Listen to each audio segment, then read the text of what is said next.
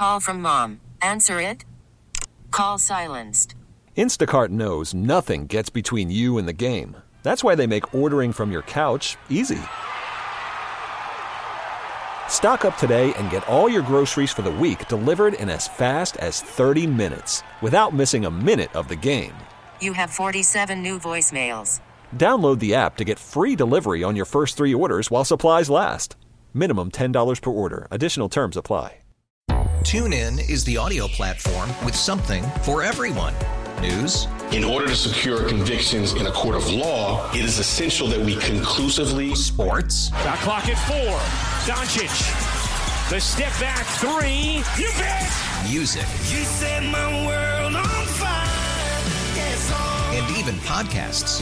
Whatever you love, hear it right here on TuneIn. Go to tunein.com or download the TuneIn app to start listening.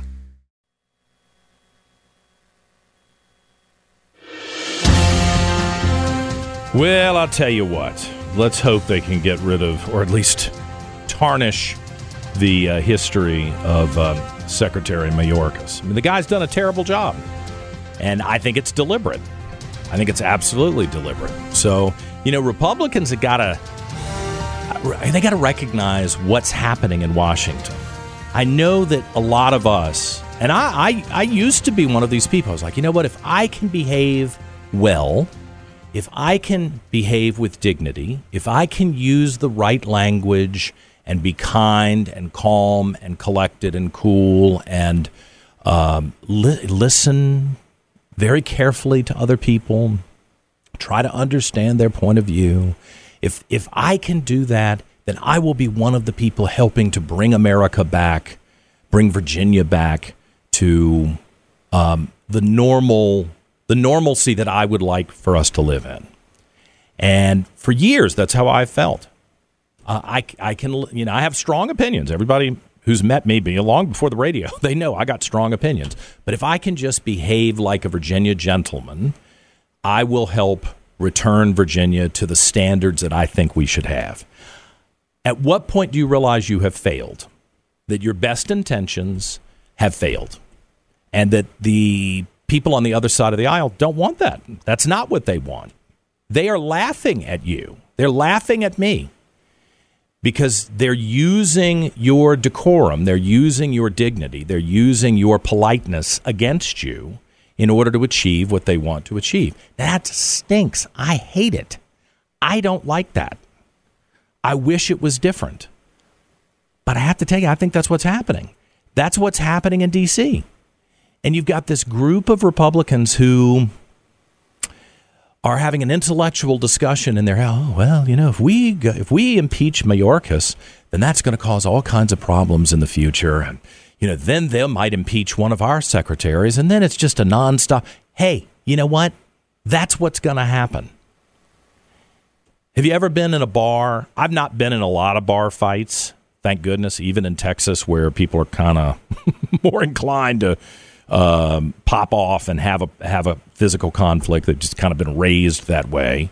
Um, but there are moments where you realize, okay, this conversation has escalated to the point where I have I can either bail here and avoid the whole conflict, um, or if I hang around for another two minutes, it's going to turn into a fight. You have to decide what you're going to do.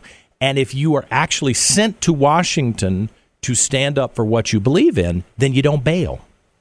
This is not a bar fight. This is a fight for the survival of the country.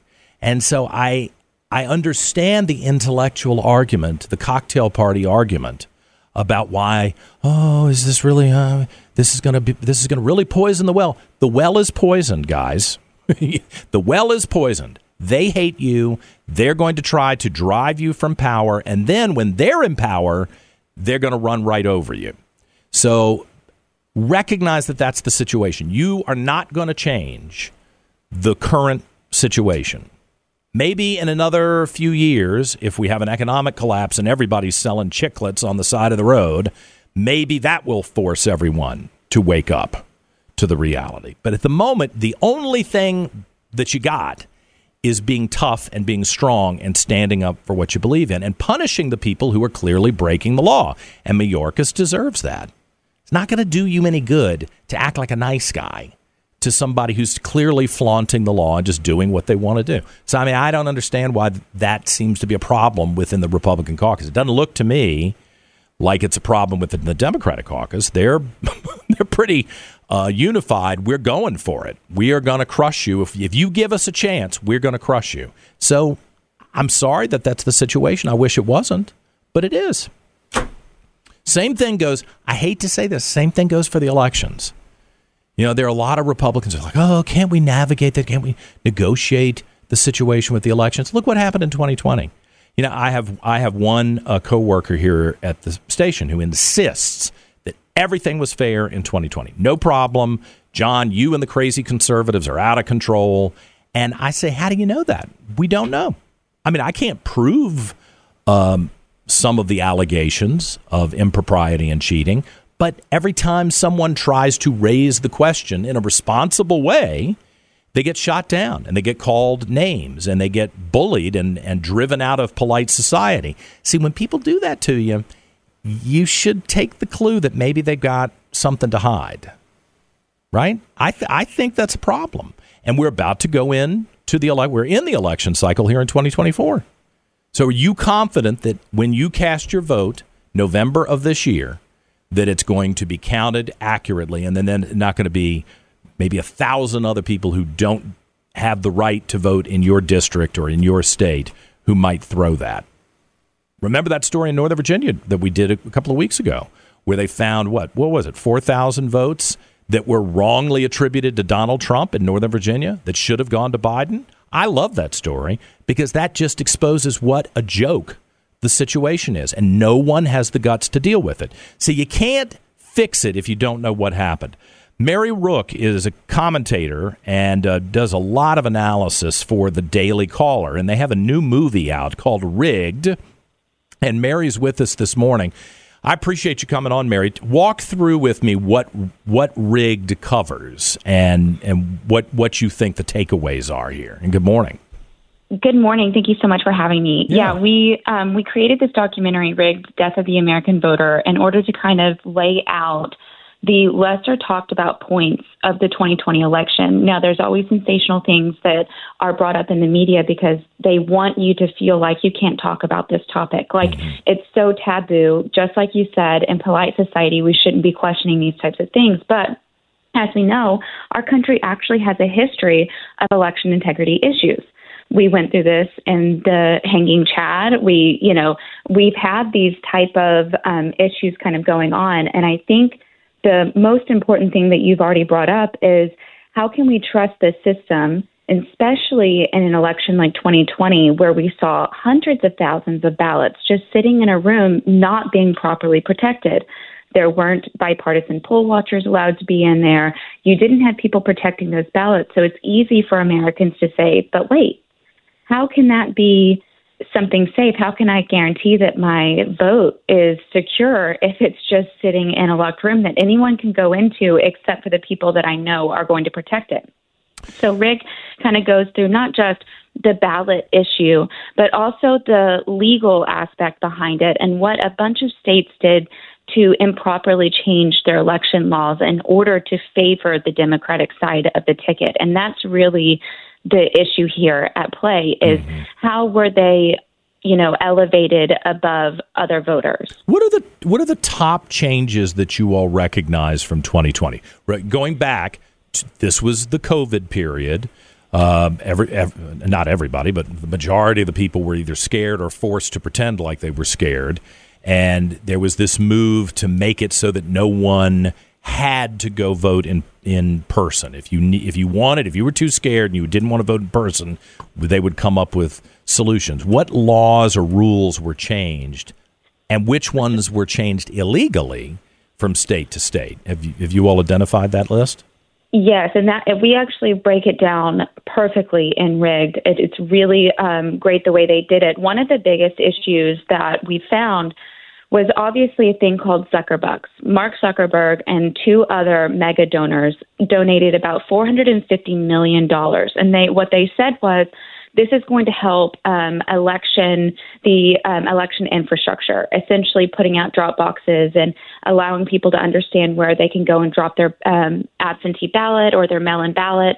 And but what really ended up happening is the majority of that 450 million dollars went into only Democratic areas. Hmm. So they increased ballot drop boxes that were not being watched. They were not made sure that they were secure or safe, or that if you put your ballot in there, it stayed in that box, or someone wasn't just dropping off ballots that didn't need to be in there. All of those things happened.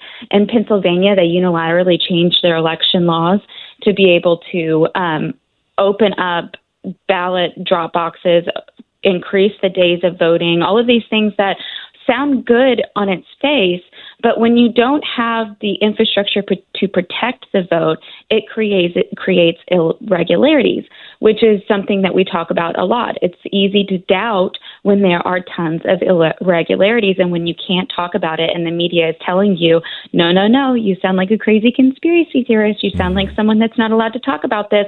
Then you shut down all everything that is not inside the echo chamber. Yeah. And that's what we really saw. Georgia was one of them. They increased their ballot drop box places.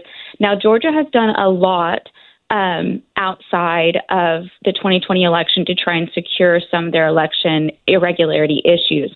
But that was a really big issue. I mean, when you have an election that is decided between six states where five of them only had a difference of 10,000 votes, Hmm. and Georgia only had a difference of 11,000 votes, you start to wonder, okay, well, that's not that hard of a um, you know, of a hill to climb in order to be able to get those votes. And so people sit back and go, okay, well, also in those states, we saw hanky things happen, like in Detroit, for example, when you had poll watchers being kept out of the room and they were putting up the pizza boxes on the windows and making sure people couldn't see in. Th- these kinds of things have just never happened before in the history of our country. And then we had something like the mainstream media telling us, no, this was the safest and most secure election ever.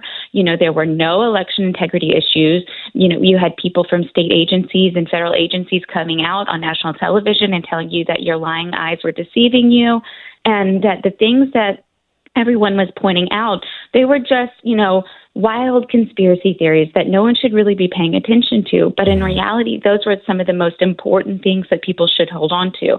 It's not normal for a democracy to run the way it did in 2020.